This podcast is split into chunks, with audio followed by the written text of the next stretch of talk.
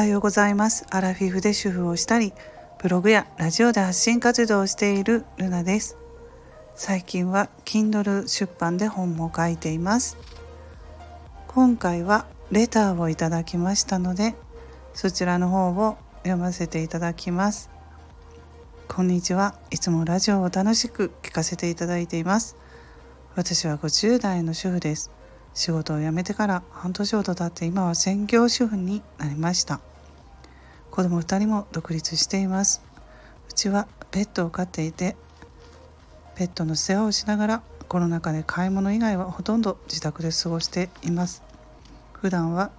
ペットと会話をしているだけで、今では親しい友人はいません。子供が小さい時は役員とかママ友とかとのお付き合いは子供のためにやっていただけで、今は全くお付き合いもありません。それがかえって自由で気楽です。私も50代から何かチャレンジしてみようと思います。これからも頑張ってください。ということでレターいただきました。ありがとうございます。私もね、先日こちらの方でも話していたんですが、逆にねコロナ禍で外に出かけないことで人と会わないのでストレスっていうのはね減っています。で最近私もねこういうふうに同じようにね子供の小さい時はやっぱり無理をしていたんじゃないかなと思うんですよね。自分でね子供のために頑張らないと思って、で無理をしてお付き合いとかしていたんだけど、もう本当に今50代になって自由になっているっていう人はね結構周りでもそういうお話は聞きます。本当に気が合う人っていうのは、私はママ友娘の保育園時代から2人いるんですけどね、もうその2人っていうのは裏表のない本当に素直な方たちで、昔からねもう3人で話したことはもうね他の人に話すとかも絶対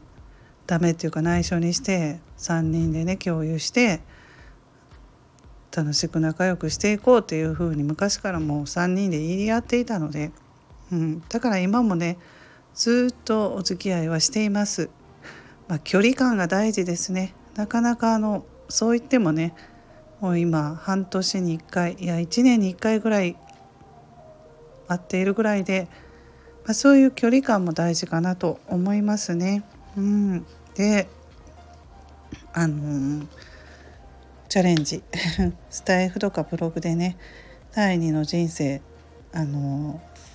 しんでほしいなと思います。スタイフやブログって今言いましたけどね趣味も